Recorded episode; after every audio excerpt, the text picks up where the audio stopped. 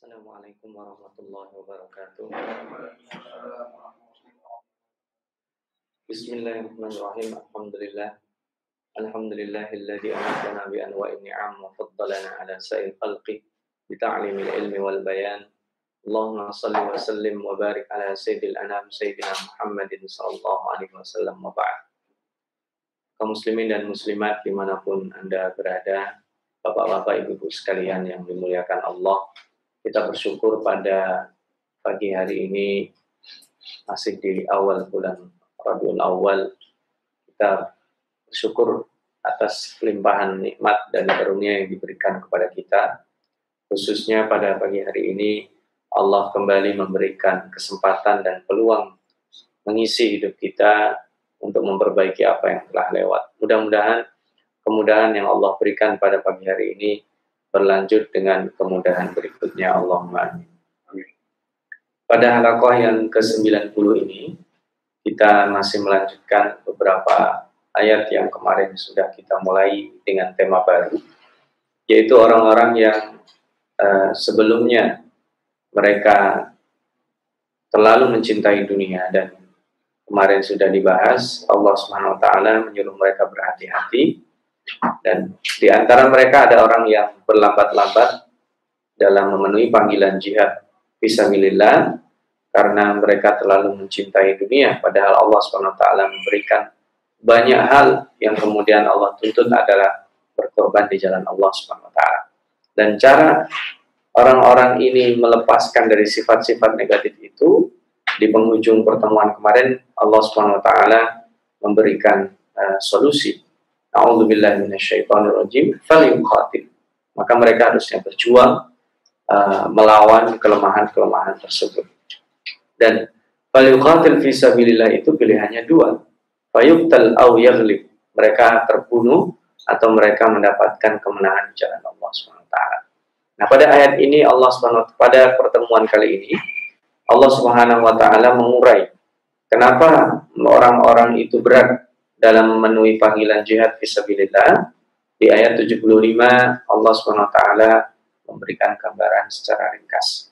A'udzu billahi minasyaitonir rajim. Wa ma lakum la tuqatiluna fi sabilillah wal wildani alladhina yaquluna rabbana akhrijna min hadhihi al-qaryati zalimi ahluha waj'al lana min ladunka waliya waj'al lana min ladunka nasira. Lalu apakah yang membuat kalian tidak berjihad fisabilillah? Ini yang menarik adalah kalau yang kemarin Allah katakan fal yuqatil memakai kata ganti ketiga, di sini langsung kepada kalian. Wamalakum, mengapa kalian tidak berjihad fisabilillah? Ini kalau di dalam uh, ilmu bahasa dikenal dengan uslub iltifat. Jadi setelah membicarakan orang lain, di sini yang dibicarakan langsung orang yang ada di hadapannya. Kalau ibaratnya uh, saya berbicara dengan bapak-bapak dan ibu-ibu menceritakan, saya melihat di sebuah tempat orang yang begini, begini, begini, begini, seolah-olah yang diajak bicara tidak terlibat.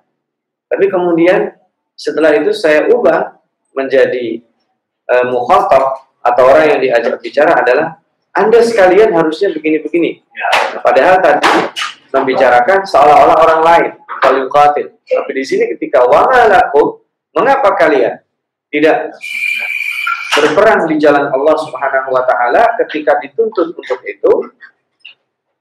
Yang pertama itu, yang kedua, wal mustada'afina minar rijali wan nisa'i wal wildan.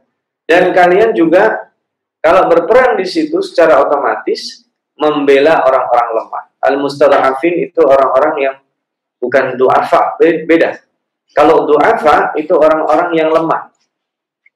Kalau mustada'afin adalah orang-orang yang dilemahkan. Orang-orang yang ditindas. Orang-orang yang sebenarnya memiliki potensi yang besar tetapi kemudian mereka kelihatan lemah. Itu disebut dengan mustada'afin. Mustada'afin itu orang yang teraniaya. Orang yang potensi kebaikannya terkurung. Siapa mereka? Minar rijal wan nisa wal wildan, baik dari laki-laki, perempuan dan anak-anak. Ini konteksnya adalah konteks hijrah. Jadi orang-orang ini tidak semua bisa hijrah. Orang yang hijrah itu resikonya besar. Resiko yang paling mudah saja, mereka akan kehilangan dunia. Seperti Abdurrahman bin Auf, orang yang sangat kaya, tetapi pilihannya berhijrah, ya konsekuensinya dia tinggalkan semua. Ada orang yang berhijrah, konsekuensinya adalah diancam bunuh. Misalnya dia budak, atau misalnya dia kemudian disiksa. Nah, orang-orang itu ada yang terlambat hijrahnya karena hal-hal tersebut. Nah, itu saja mereka ini mau hijrah. Lalu apa yang membuat kalian, wahai orang-orang yang terlalu mencintai dunia? Nah, kemudian orang-orang ini, orang-orang yang disebut mustadhafin ini adalah orang-orang yang sebenarnya lebih baik dari kalian. Kenapa? Alladzina yaquluna rabbana akhrijna min hadhil qaryati zalimi ahluha. Keluarkanlah kami dari tempat yang penduduknya itu berbuat zalim. Zalim kepada kamu, zalim kepada mereka, zalim bahkan kepada Allah Subhanahu wa taala. Waj'al lana min ladunka waliyan waj'al lana min ladunka nasira. Dan jadikanlah uh, seseorang atau jadikanlah dari engkau pertolongan dan juga orang yang bisa dibuat sandaran. Jadi waliyan itu pelindung, ya, backup, e, nasiro itu penolong. Keduanya sebenarnya artinya sama. Yang dimaksud adalah Allah Subhanahu Wa Taala. Kemudian Allah Subhanahu Wa Taala mengurai lagi harusnya orang-orang yang memiliki potensi untuk berjihad visabilillah yang pada saat ini sudah face to face berarti uh, ada kontak senjata dan kontak fisik. Alladzina amanu yuqatiluna fi sabilillah walladzina kafaru yuqatiluna fi sabilit Ini ada perbedaan. Orang-orang yang beriman itu berjihad fi sabilillah uh, sementara orang-orang kafir itu mereka dalam tanda kutip berjihad fi sabilit Faktanya nanti demikian. Maksudnya apa? Kita bisa melihat orang-orang yang berbuat baik dengan doktrin ya sekali lagi dia terdoktrin oleh keyakinan bahwa ini akan dibalas oleh Allah maka dia akan melakukan itu sebaliknya orang-orang kafir juga jangan dikira dia tidak mengeluarkan uang tetap mengeluarkan uang kalau ada umat Islam mengeluarkan uang visabilillah maka orang lain yang menginginkan Islam tidak berkembang sudah pasti dia akan keluarkan uang visabilillah Fasayunfikunaha dalam surat Al-Anfal ya. Summa takunu alaihim hasra. Tapi mereka nanti akan menyesal. Maka kita tinggal pilih.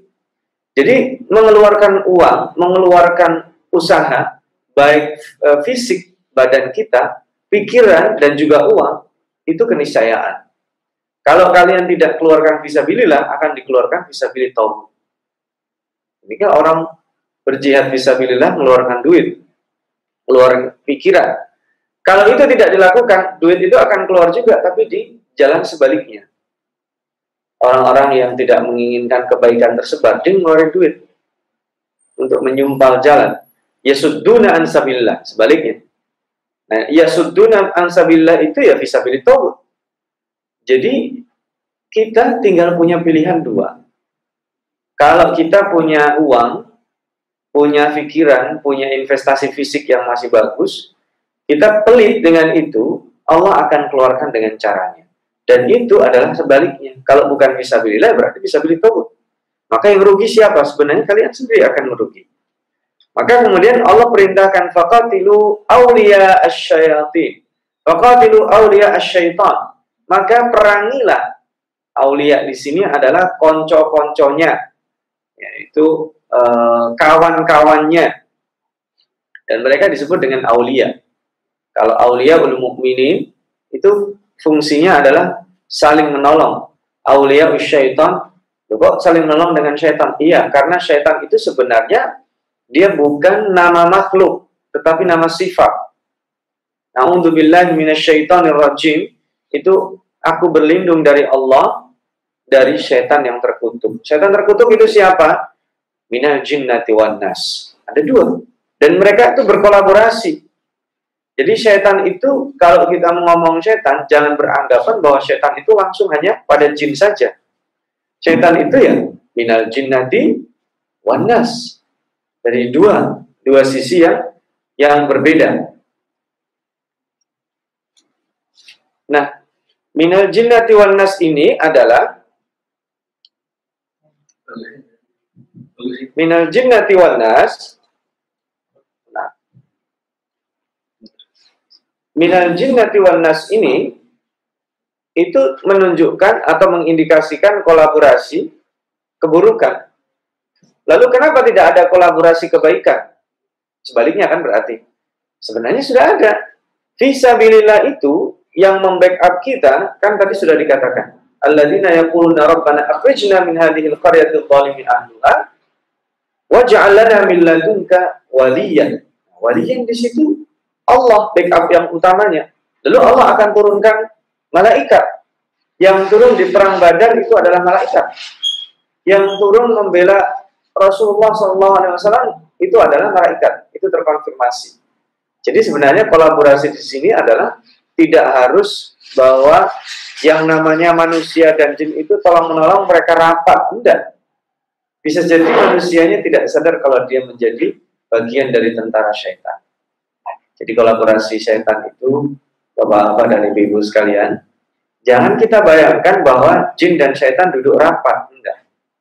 Dengan terintegrasinya seseorang itu berbuat buruk, ya suduna ansabilillah yang dikatakan di sini adalah e, berjihad visabilit tauhid itu secara otomatis dia masuk sistem yang disebut tadi adalah visabilit tauhid atau dikatakan aulia syaitan.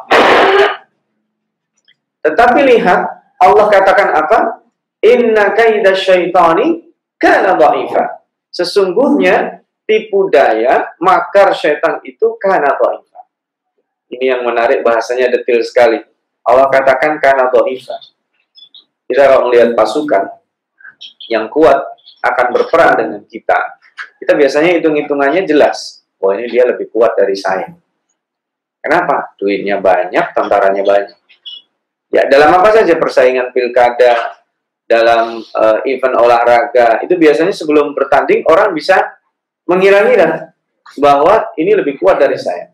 Tapi kenapa Allah katakan inna kaidah syaitani kana Karena syaitan itu ketika dia merancang baru merancang Allah sudah katakan kana. Karena itu kalau dalam uh, ilmu bahasa itu memang artinya banyak ya. Di antara artinya itu sudah lewat. Untuk Taliban saya pernah menjadi mahasiswa, berarti sekarang sudah tidak. Untuk iman, ketika saya tidur waktu itu, berarti sekarang saya ketika ngomong itu sudah nggak tidur. Maka karena doiva, itu bukan berarti sekarang sudah nggak lemah, bukan. Nah, itu yang tadi saya sebut, indikasinya bukan itu. Indikasinya adalah, karena doiva itu sejak dari mereka merancang, sebenarnya sudah lemah. Kenapa? Yang dilawan adalah waliyan tadi. Waja'allana min ladunka waliyan. Waja'allana min ladunka nasiro. Itu Allah. Karena walinya orang-orang yang beriman itu adalah Allah. Maka sesungguhnya kalau dibandingkan antara visabilillah dengan visabilit tauhid yang kuat adalah visabilillah. Nah, kemudian siapa saja mereka orang-orang yang mendapatkan uh, kalau sebenarnya dispensasi orang yang mendapatkan dispensasi sudah disebut oleh Allah.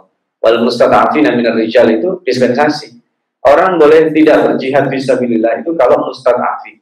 Mustada'afin atau apa? Peluang potensi kebaikannya itu tereduksi. Seorang budak udah nggak bisa karena dia punya majikan. Itu pun ada juga budak yang nekat. Ya. Seorang laki-laki kayak Abdurrahman bin Auf sudah sudah tereduksi. Kenapa? Dilunjuti semua harta-hartanya. Tapi faktanya dia kuat. Seorang perempuan juga sama. Faktanya adalah bahkan eh, Zainab dan Fatimah itu mereka berdua itu sanggup hijrah berdua saja tanpa laki-laki dari Mekah ke Madinah dan meskipun digoda oleh seorang laki-laki dan beberapa orang yang akhirnya nantinya mereka difonis oleh Rasulullah SAW nanti ketika terjadi Fatul Makkah yang mengganggu Fatimah dan Zainab ini uh, termasuk satu di antara 10 orang yang ya, dicari dan akan dibunuh oleh Rasulullah SAW pada Fatul Makkah.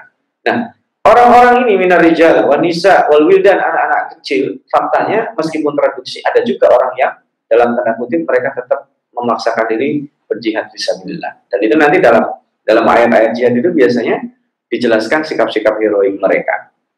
Nah, sekarang Allah Subhanahu wa taala ingin supaya kita melihat ayat lain. Alam taro. Tapi kalau tadi wa malakum wa malakum itu mengapa kalian sekarang alam taro lebih spesifik. Muhammad, tidakkah engkau melihat? Apa tadi? Banyak. Kalian. Sekarang satu. Alam taro. Ilal ladina qila lahum kufu aydiyakum.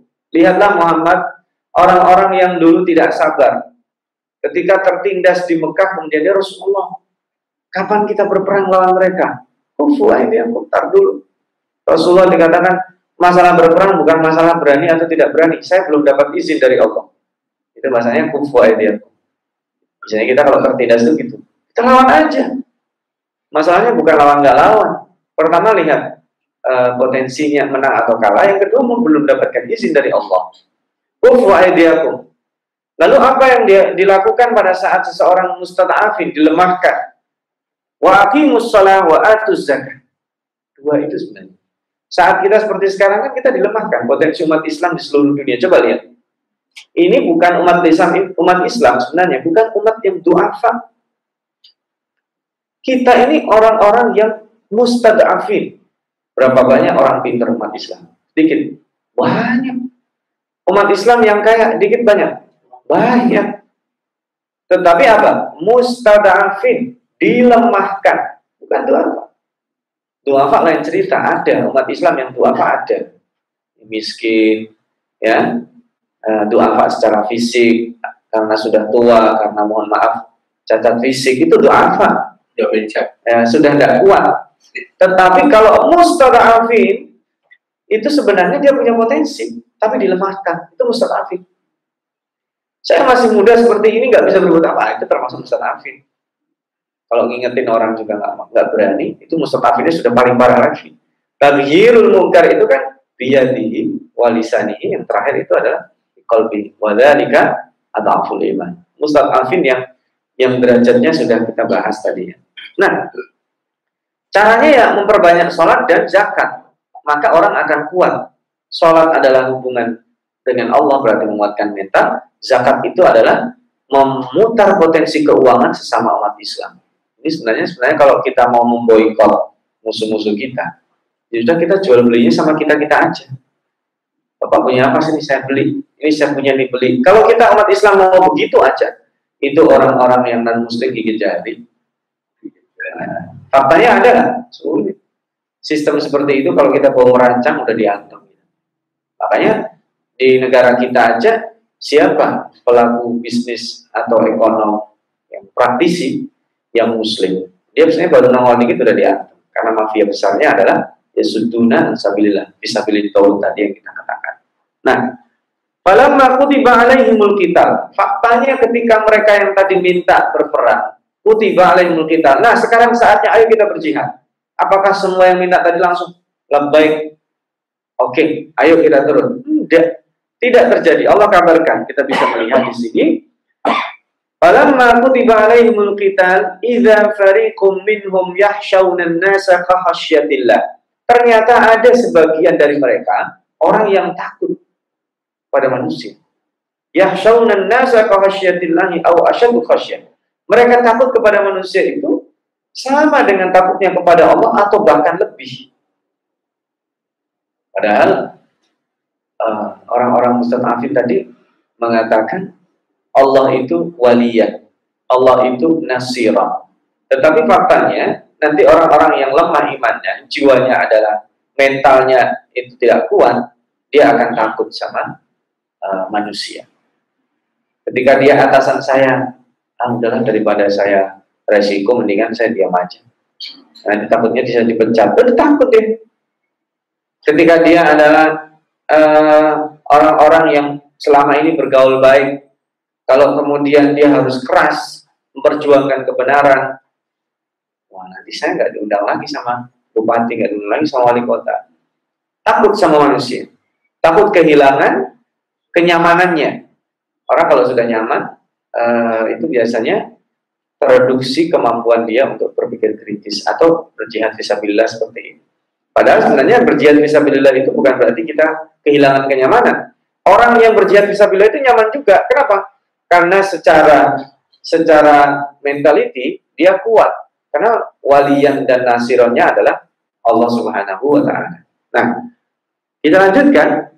Waqalu dan mereka bukan hanya takut, justru seolah-olah mereka lupa dan berkata, Wa qalu rabbana lima katabna alaina al-qital. Kok kami disuruh berperang?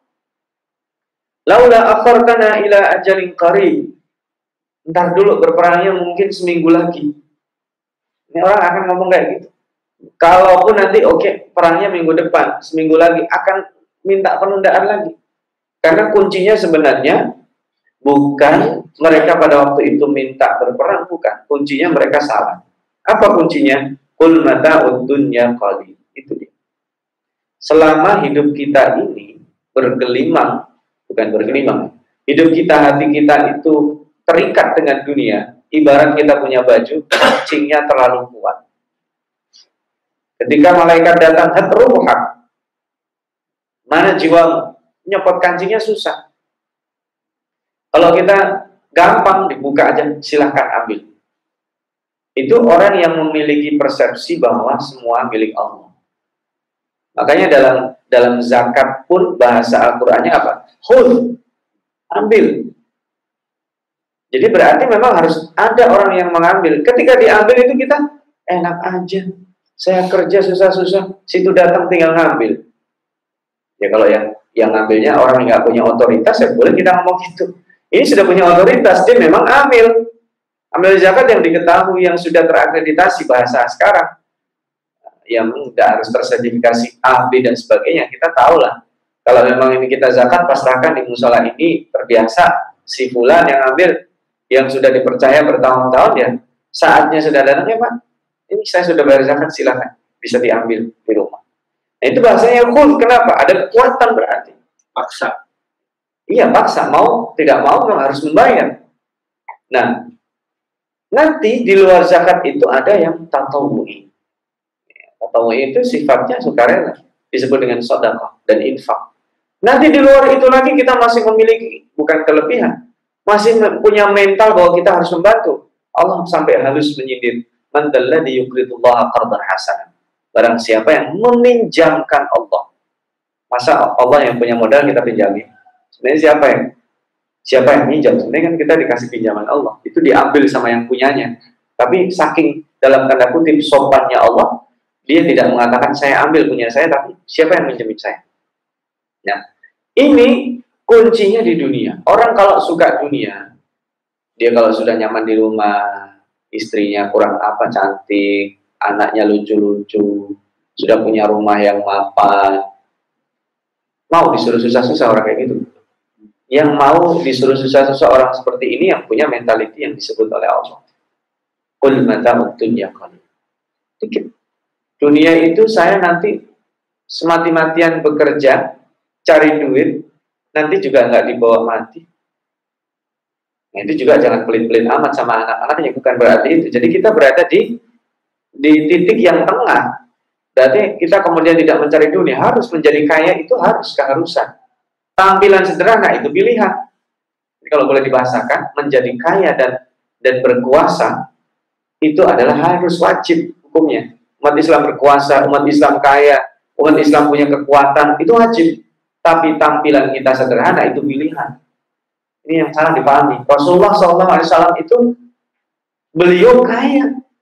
Tampilannya sederhana, itu pilihan. Kenapa? Karena kasihan kalau seandainya beliau itu tampilannya kaya diunjukkan. Itu orang-orang miskin bahkan menjauh. Orang-orang duafa orang-orang mustadafin akan sulit berkomunikasi dengan beliau. Jadi tampilannya saja beliau sederhana. Tapi kalau kaya siapa yang tidak kaya? Lihat maharnya ketika menikah dengan Khadijah. Jadi dalam perjalanannya beliau menjadi dalam tanda kutip itu miskin. Tapi lihat orang yang meminta kepada beliau selalu diberi. Ya. Lihat orang-orang yang mengadukan kafar dia uh, berkumpul dengan istrinya di siang hari bulan Ramadan ya kemudian dikasih kafarat nggak dilakukan sampai terakhir udah kalau gitu kamu minta aja kurma sama Aisyah. Dikasih kurma uh, dua karung sama Aisyah, disuruh bagikan orang miskin. Tadi yang melakukan pelanggaran, saya orang paling miskin ya sudah bawa pulang aja sana bagi-bagi sama keluarga. Jadi faktanya Rasulullah itu tetap mempunyai potensi memberi. Dan itu orang kaya. Tapi tampilannya yang sederhana ini kadang dieksploitasi oleh orang-orang supaya umat Islam tidak kaya, gitu aja. Jadi padahal sebenarnya kaya, berkuasa, kuat, itu keharusan umat Islam. Tetapi kemudian tampilan kita sederhana, tidak menunjukkan itu kepada saudara kita, itu disebut dengan empati. Supaya orang-orang ini itu terhibur, ternyata sama juga dengan saya, meskipun dia penguasa. Begitu. Nah, kenapa orang-orang ini tahu kul mata dunya qalil. Dunia itu sebenarnya tidak untuk kita banggakan. Ya ibarat kata, kalau mau beli rumah 40 bisa saya. Bisa begitu.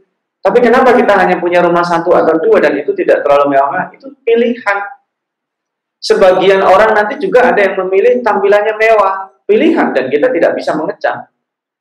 Yang penting apa? Yang penting itu bahwa mata utuhnya khalid. Bagi dirinya, kehidupan dunia itu sedikit. Nah, orang yang punya pilihan bergaya hidup mewah, kita tidak boleh suudon. Memang stylenya bisa jadi seperti itu. Asal yang penting adalah mata untunya qalil wal akhiratu khairun liman ittaqa wa la tudlamuna. Dan orang-orang tidak akan pernah menzalimi sedikit pun. Orang yang berjihad fisabilillah sudah memberikan segala-galanya. Kalau jihad itu selalu kalau kita melihat jihad fisabilillah itu selalu didulukan bi amwalikum wa anfusikum.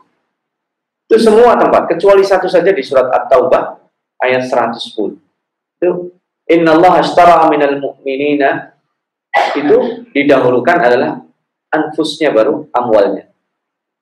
Sisanya itu kalau berbicara jihad baik menggunakan bahasa jihad yang langsung ataupun menggunakan bahasa muqatalah, jihad yang fisik, yang face to face atau perang zaman sekarang, itu kebanyakan didulukan amwal dulu baru anfus. Ada kalau orang berperang bisa milih itu, saya aja nggak punya duit susah. Ya musuhnya bawa punya modal banyak, kita pemburu runcing aja kalah.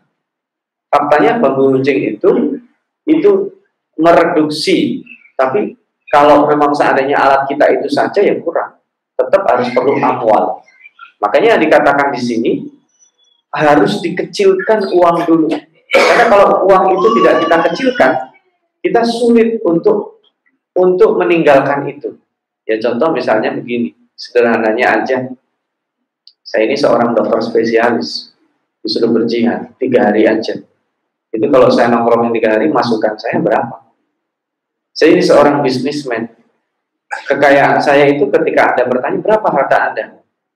Dengan kita bisa menjawab, ini saya jawab pas Anda tanya tadi atau sekarang, kan hitungan detik harta kekayaannya itu naik. Ada juga orang jenis seperti itu Nah, kalau itu menurut dia sudah tereduksi di hatinya, itu enggak orang seperti ini bisa meninggalkan kekayaannya itu dengan mudah. Kenapa? Karena persepsinya adalah itu milik Allah Subhanahu wa taala. Makanya yang paling didaputi setelah orang cinta dunia biasanya yang kedua itu yang disebut dengan wahan. Kalau dalam hadis Rasulullah SAW itu diprediksi nanti kalian akan dikeroyok sama orang. Tada'a alaikumul umam kama al-akalatu ala qashatiha. Seperti makanan dikeroyok orang lapar. Sahabat kan bertanya, kalau ya Rasulullah, awamin kali awam awamin killatin nahnu yauma ya Rasulullah." Kita waktu itu sedikit atau enggak? Rasulullah jawabnya apa? Tidak, kalian banyak. Tetapi kalian banyak karutha isail seperti halnya di lautan. Enggak. Bui itu banyak tapi terombang-ambing ombak. Sebabnya apa? Karena terjangkit penyakit al-wahan. Wahan itu apa? Ubutunya. Biasanya kalau sudah ubutunya, yang kedua menimpa karohiyatul maut. Orang ini takut mati. Padahal mati itu pasti. Kita ini kalau takut mati, itu menakutkan sesuatu yang tidak mungkin kita tidak tidak alami. Harusnya mati nggak usah takut. Oh iya, takut. Tapi semua orang ketika mau nggak sekarang, rata-rata nggak mau. Saya berani mati. Oke, sekarang oh jangan dong, seminggu lagi, setahun lagi, sepuluh tahun lagi. Rata-rata orang begitu. Ya mungkin termasuk saya. Itu jawabannya kalau kita berarti itu nisbahnya kita cinta dunianya besar, makin besar, maka karohiyatulnya makin, makin besar. Maka Allah jawab lagi, Aina ma takunu yudrikumul maut walau kuntum fi burujin musyayyada. Kalian itu akan didatangi. Yudrik. Yudrik itu diketahui. Itu diketahui kalau dari adroka itu diketahui. Artinya apa? Mau sembunyi di tempat ngumpet di malam juga tetap ketahuan sama kematian. Meskipun fi burujin musyayyada. Burujin musyayyada itu benteng yang tinggi yang tertutup. Bahkan kalau seandainya bentengnya dari kaca yang tidak ada rongga udaranya, masuk di situ, mati nggak orang? Justru mati malah ada kan. Itu kan berarti ya kalau istilahnya supaya malaikat maut gak masuk, kita ditutup di tempat kaca. Coba praktekkan aja nanti. Sama semua makhluk hidup kayak gitu. Itu nanti mati juga itu orang. Atau hewan itu. Kenapa? Karena itu dimensinya lain. Jadi kalau kita tutup kotak rapat supaya tidak masuk malaikat, kok bisa mati malah? Ya justru itu malah mati itu di situ. Orang itu kadang lari dari kematian, sesungguhnya dia lari menuju kematian. Kenapa? Karena kematian itu keniscayaan. Kalau kita takut, ya pasti mati nanti suatu ketika. Ada nggak orang orang berani mati atau takut mati dua-duanya bakal mati. Nah, makanya orang ini persepsinya kenapa takut? Karena dia membutuhnya. Jadi cara supaya kita tidak takut mati sederhana. Dunia itu kita jadikan ada di tangan saja. Maka caranya apa tadi? Aqimus sholat wa zakat. Itu obatnya sederhana. Sholatnya stabil, bayar zakatnya stabil itu secara otomatis terkikis itu. Nah, wa in tusibuhum hasanatun yaqulu. Mereka, ini masih bicarakan mereka. Ketika ditimpa kebaikan, yaqulu hadhihi min indillah. Oh, Allah Subhanahu wa taala lagi baik sama saya. Wa in tusibuhum sayyi'atun yaqulu hadhihi min indik. Kalau ditimpa keburukan ini gara-gara kamu Muhammad. Inna tatayyarna bikum. Sejak kamu berdakwah kita sial terus nih.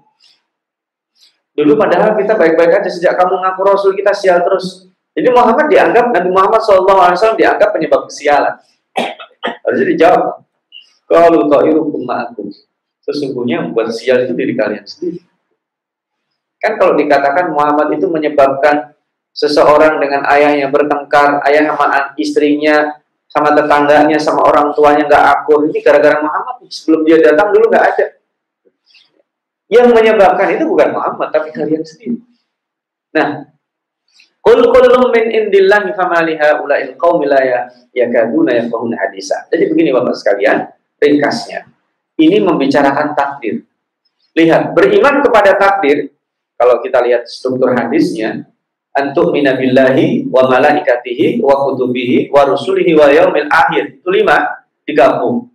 Tapi giliran membicarakan takdir diulang sama Rasul wa tu'mina bil qadari khairihi wa syarrihi. Itu sendiri. Kenapa beriman kepada takdir itu harus yang baik dan yang buruk? Karena itu perspektif manusia. Takdir dalam perspektif orang, Allah itu nggak ada yang baik dan nggak ada yang buruk. Semuanya sama. Perspektif Allah itu baik semua. Baik buruk itu perspektif manusia. Ya kayak mungkin pernah saya ceritakan ya, yang seorang raja dia akrab dengan penasehatnya, ya kan? Saking akrabnya itu sampai seperti saudara, tapi suatu hari raja ini kena musibah, jempolnya kejepit pintu, sampai akhirnya diamputasi kan.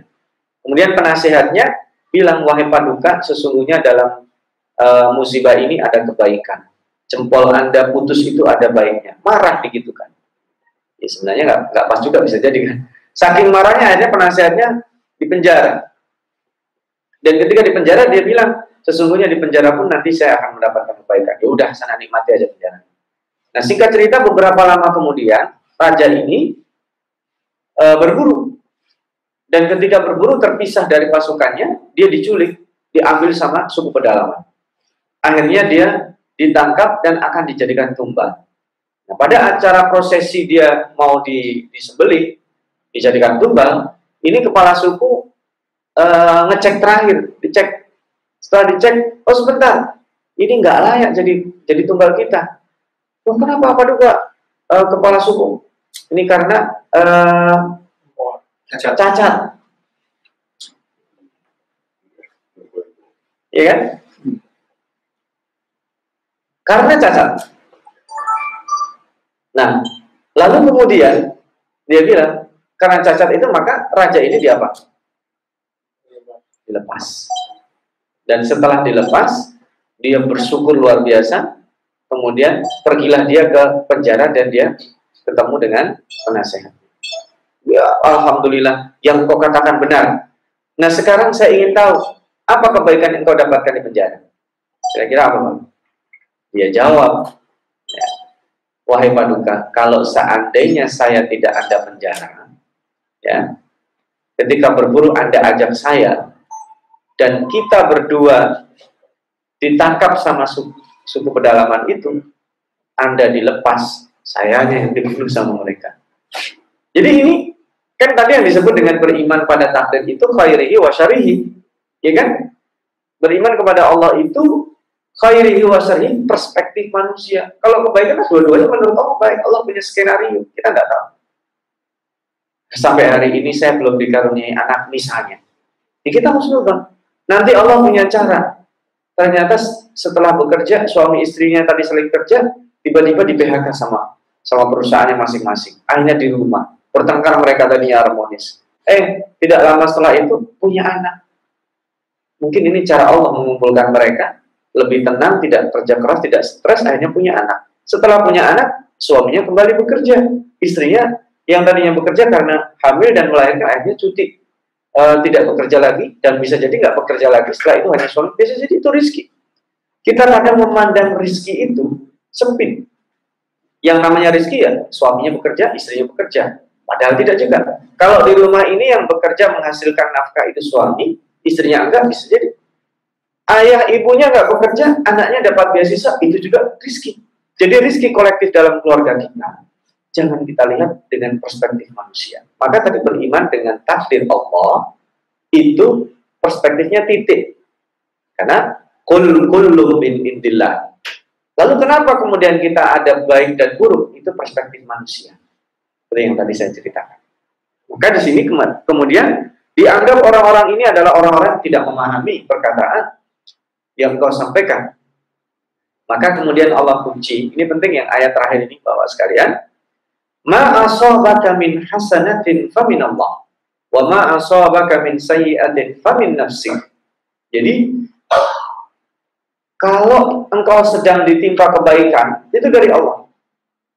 Kalau engkau sedang ditimpa satu hal yang buruk, itu dari diri kamu. Dalam membaca perspektifnya. Semuanya dari Allah. Karena tadi udah ada ya, kul kullu min indillah. Tapi kok kemudian Allah katakan Mama asabaka min sayyi'atin famin nafsik itu perspektifnya. Sebenarnya semuanya dari Allah. Famin nafsik itu perspektif kamu melihat satu kasus itu buruk. Ya. Wa arsalna kalin nasi rasulah. Engkau adalah utusan Allah, sampaikan aja. Ya. Wa kafa billahi. Allah nanti saksinya. Jadi kalau nanti kita dalam prakteknya berdakwah kepada manusia kemudian dicap buruk, penyebab keburukan terjadi di masyarakat, udah sampaikan aja. Perspektif kebaikan dan keburukan itu kan perspektif manusia. Kalau di mata Allah semuanya baik. Takdir itu, itu sudah ditentukan yang baik dari Allah. Lalu kenapa ada baik dan buruk? Perspektif manusia melihatnya. Ini saya kira yang bisa saya sampaikan. Mudah-mudahan ada dua hal pokok yang yang kita pelajari uh, pagi hari ini. Yang pertama, penyebab orang-orang tidak mau berjihad fisabilillah, baik dalam artian berjihad yang umum ataupun sampai nanti faktanya harus face to face uh, kontak fisik uh, di peperangan itu menyebab orang uh, yang menyebabkan orang takut untuk itu adalah kehilangan nyawanya. Dan itu dimulai dari mana? Dari dia kikir. Kenapa kikir? Karena menganggap bahwa dunia itu segala-galanya. Jadi perspektifnya sederhana. Kalau anak muda sekarang itu terbalik perspektifnya. Ayah, betul, uang itu bukan segala-galanya. Tapi segala-galanya itu perlu uang. Ini orang materialistik. Harusnya dibalik. Segala-galanya memang perlu uang. Tapi uang bukan segala-galanya. Kalau dibalik bahaya. Kalau memang benar uang bukan segala-galanya, tapi segala-galanya perlu uang. Ini pendekatan yang materialistik. Ini kita cari duit, cari duit setiap hari. Kita kayak robot. Harusnya dibalik. Betul, segala-galanya perlu uang, tetapi uang bukan segala-galanya. Nah, ini, ini kita menjadi menjadi nyaman. Kalau itu berhasil kita reduksi, sekarang kita disuruh ayo sekarang berangkat, siap. E, kayak dokter, misalnya ada pasien datang jam 3 pagi, siap. Kenapa? Karena memang itu tugas.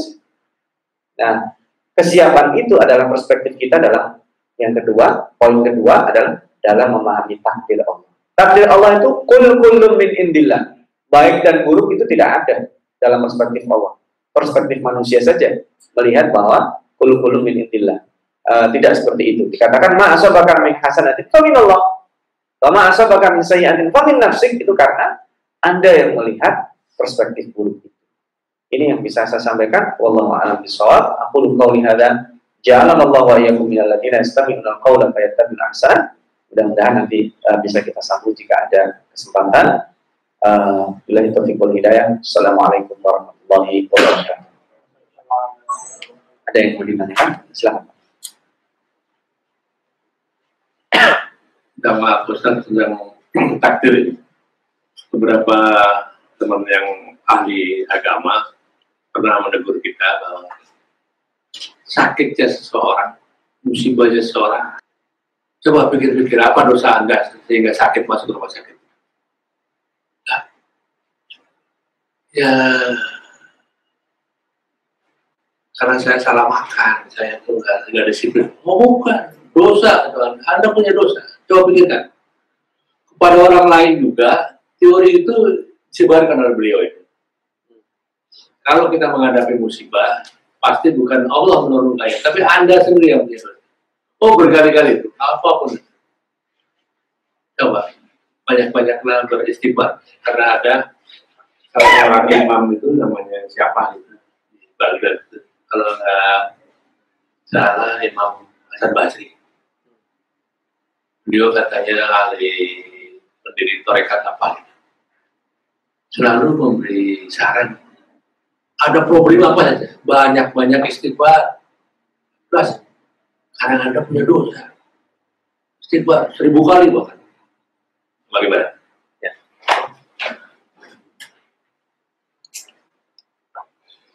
ya terima kasih. Yang keduanya itu benar. Yang pertamanya bukan salah tapi kurang tepat. Bagaimana itu? Memang dalam hadisnya kalau seseorang sakit itu disuruh berbanyak istighfar dan itu juga mukafirun libdunub. Mukafirun libdunub itu bisa mengurangi dosa kalau kita ridho dengan itu. Itu benar. Tapi bahwa kemudian sakit kita sebabnya karena dosa, nah itu tidak bukan salah, tidak, tidak tepat, kurang tepat karena itu semuanya takdir dari Allah. Ya kalau kita lihat itu kan perspektif orang beriman. Nah orang kafir harusnya dia sudah langsung mati aja karena tidak tidak beriman kan. Faktanya orang kafir malah seger-seger. Dia masuk mereka masuk rumah sakit bukan karena dosanya, tapi karena memang sudah takdir Allah Subhanahu Wa Taala. Ya, orang-orang yang masuk rumah sakit ini kan perspektif kita sesama orang orang yang beriman seperti itu. Maka perspektif yang pertama itu tidak tepat. Kita sakit ya takdir dari Allah bahwa kemudian di antara sebabnya kita tidak menjaga kesehatan itu di antara sebabnya di antara sebabnya karena kita banyak dosa itu di antara sebabnya tapi itu sudah ditakdirkan sama. Justru ketika kita dikasih sakit itu peluang. Ada juga orang berbuat dosa tidak ditegur sama Allah. Itu peluang karena kita ditegur sama Allah. Jadi tidak salah juga tapi kurang tepat saja. Yang pertama yang kedua betul. Harus diperbanyak istighfar. Di Quran juga ada. Di hadis juga ada jadi musibah apa pun juga itu uh, perbanyak istighfar. Yang jangankan itu. Ketika sedang mendapatkan nikmat kita disuruh beristighfar sebagai asal. Dalam surat Al-Fatih kan? Ya kan? Fasabbih. Ya. Ya kan? Idza ja'a nasrullah wal fath. Yadkhulun nasa uh, Idza ja'a nasrullah wal fath. Wara'aitan nasa yadkhuluna fi dinillahi afwaja. Ya kan? Terakhirnya apa? Sampai istighfar dan asal. Wastaghfir. Wasabi dan wastaghfir. Jadi beristighfar kan pada hari itu posisinya sedang bahagia dan karena istighfar lagi bapak, selesai sholat wirid pertama yang dibaca apa? Istighfar. Loh, bukannya istighfar itu dibaca ketika maksiat. Sunnahnya habis sholat itu. Sholat itu kebaikan yang paling puncak disuruh istighfar juga. Jadi sebenarnya yang yang pertama tadi itu nggak salah tapi kurang tepat, yang kedua yang betul. Apa pun juga kita harus beristighfar. Karena eh, ya kita perspektif tadi yang kalau salah tafsir bahaya. Tadi yang ayat terakhir ya, kalau ma asabaka min hasanatin fa min Allah, wa ma asabaka min nafsin fa min nafsin kan sering keburukan ini datangnya dari diri saya. Kalau baik datang dari Allah. Kan sering orang lihat gitu ya. Sebenarnya tidak ada, itu semuanya dari Allah. Keburukan itu apa? Perspektif saya, saya anggap buruk. Sebenarnya kalau dari Allah nggak ada yang buruk, semuanya baik. Adanya baik dan buruk itu perspektif manusia. Saya ngomong jelek asal caranya baik ya. Seolah-olah itu adalah dari diri saya, padahal itu kita disuruh begitu sama Ngomong jelek kan bagi bagi seseorang yang sedang berbuat mungkar kita kita harap akhirnya jadi jelek bagi dia kan. Padahal sebenarnya itu kebaikan. Jadi sebenarnya kebaikan dan keburukan itu perspektif manusia. Kalau bagi Allah semuanya baik, nggak ada yang buruk. Maka sebenarnya kalau eh, tadi eh, kunci kata kuncinya adalah kita sakit itu adalah takdir dari Allah. Kita memahaminya apa? Takdir. Khairihi wa syarihi. Menurut kita, bagi Allah, kita, bagi Allah tidak ada khairihi wa syarihi. Lalu kemudian dengan istighfar, ya itu menyebabkan uh, yukafiru dzunub, ya ada hadisnya. Makanya kalau kita jenguk orang sakit, Justru malah yang pertama tidak usah dibicarakan karena kamu berdosa apa. Ingat dosanya apa enggak? Banyak istighfar. Insya Allah ini uh, mengurangi dosa. Itu ada hadis tohur. Ya, tohur. Labak tohur. Itu ada hadisnya. Kemudian kita berdoa masfi syifaan ajilan la yuwati usakuman wala alama. Itu ada doanya. Ini mengurangi dosa. Ada afar dari Rasulullah SAW. Itu saya. Cukup ya? Kawan silakan. Jadi tadi tentang saya mencoba nyatet apa yang Ustadz sampaikan tadi bahwa baik dan buruk itu sama baiknya di sisi Allah. Ya. Perspektif baik dan buruk itu adalah perspektifnya manusia. Jadi baik dan buruk itu bagi Allah baik semua gitu. Iya. Kira-kira. Sebab e, keburukan itu ada ada maksud kebaikan bagi Allah untuk iya. siapa pun gitu ya. Iya, kemudian satu lagi apa? Pertanyaannya apa? Bahasa Inggris semua milik Allah. Jadi supaya kita tidak ubud dunia kita harus tanamkan dalam desain bagi kita bahwa semua milik Allah tidak usah mikirin macam-macam yang kira-kira rumput-rumput ya. semua milik Allah. Itu aja ya, ya. cuma sulit kalau uh, sederhana aja karena memang perspektif keburukan itu hanya ada di manusia. Tadi yang sebenarnya kita katakan. Itu yang membuat kita seolah-olah bahkan misalnya begini misalnya kita dikaruniai misal. Misalnya pemimpinnya zalim sekali. Burukan perspektif manusia. Bagi Allah itu memang itu yang terbaik di saat itu. Sampai keburukan. Bagi siapa pun juga. Kalau Allah menilainya, karena itu sudah terbaik, keputusan terbaik ya. Baik itu bukan bukan berarti ideal, enggak. Keputusan terbaik Allah kan begini, Allah itu memutuskan berdasarkan ilmu, kalau dalam kita sifat 20 itu ya. Ilmu Allah, kemudian ada iroda Allah dan ada takdir. Ilmu itu ingkisyaf, Allah mengetahui detil-detilnya, iroda itu menentukan, takdir itu terlaksana. Kudrat kan, kalau kita belajar waktu kecil saya belajar adalah ada sifat Allah, ada ilmu, kudrat, iradah. Itu tiga berkaitan. Al ilmu ingkisyaf yang kasih mengambuka semua yang detil-detil ya. Iradah Allah yufasis dia mengkhususkan, memilih, kemudian kudrat kekuasaan Allah itu yunafid, itu yang ter terlaksana. Ibarat kata kalau ada dua klub sepak bola itu sedang bertanding, ilmu kita yang nggak banyak aja bisa memprediksi. Klub A ini kuat sekali, klub B lemah. Prediksi, ah, ini pasti yang menang A kemudian apalagi seorang pengamat yang terbiasa itu, itu saja bisa memprediksi. Ini apa? Ilmunya detil, yang belum terjadi dia ketahui. Ini orang ini jadinya kaya. Akhirnya ditakdirkan dia jadi orang kaya. Kenapa? Karena tahu perjalanannya. Ini orang nanti beriman, ini orang kafir. Dia tahu, ditentukan takdir. Jadi semuanya sudah wahadaina dikasih jalan. Kayak kamu dikasih rizki. Sudah kamu dikasih 10 eh, triliun, kamu dikasih 200 M selama hidupnya. Kalau manusia dari awal lahir dikasih itu, dia minta langsung dihabisin semua. Tapi kita nggak tahu hari ini dikasih berapa. Kalau udah habis mati, Allah yang tahu. Ya. Nah itu kadang yang dihisap Allah bukan kan? Yang dihisap Allah itu bukan rizki yang dikasih ke kita 200 triliun, 200 M atau sekian. Bukan. Yang dihisap adalah cara mendapatkan rizki Allah. Nah, itu yang disebut dengan pilihan. Beriman, pilihan. Tapi hadain najdain semua orang dikasih peluang sama. Saya kira. Yang kedua, cinta dunia itu bukan berarti kita tidak mencari dunia. Tapi mencari dunia tidak menjadi kita kemudian mengorbankan segala-galanya. Jadi sebenarnya kalau kita mencintai dunia itu, ya sama kita mencintai istri kita, mencintai anak kita, mencintai rumah kita, mencintai tanah air kita, itu juga ada bagian including tergantung framingnya, di feedingnya. Kalau kita feeding dan kita framing semua itu untuk berjuang bisa pilihlah, ya tidak ada masalah.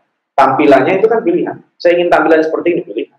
Bapak tampilannya ingin uh, setiap hari pakai sarung itu tampilannya, padahal dunia banyak ada yang pakai jas terlente tampilannya karena pergaulannya dengan orang gitu.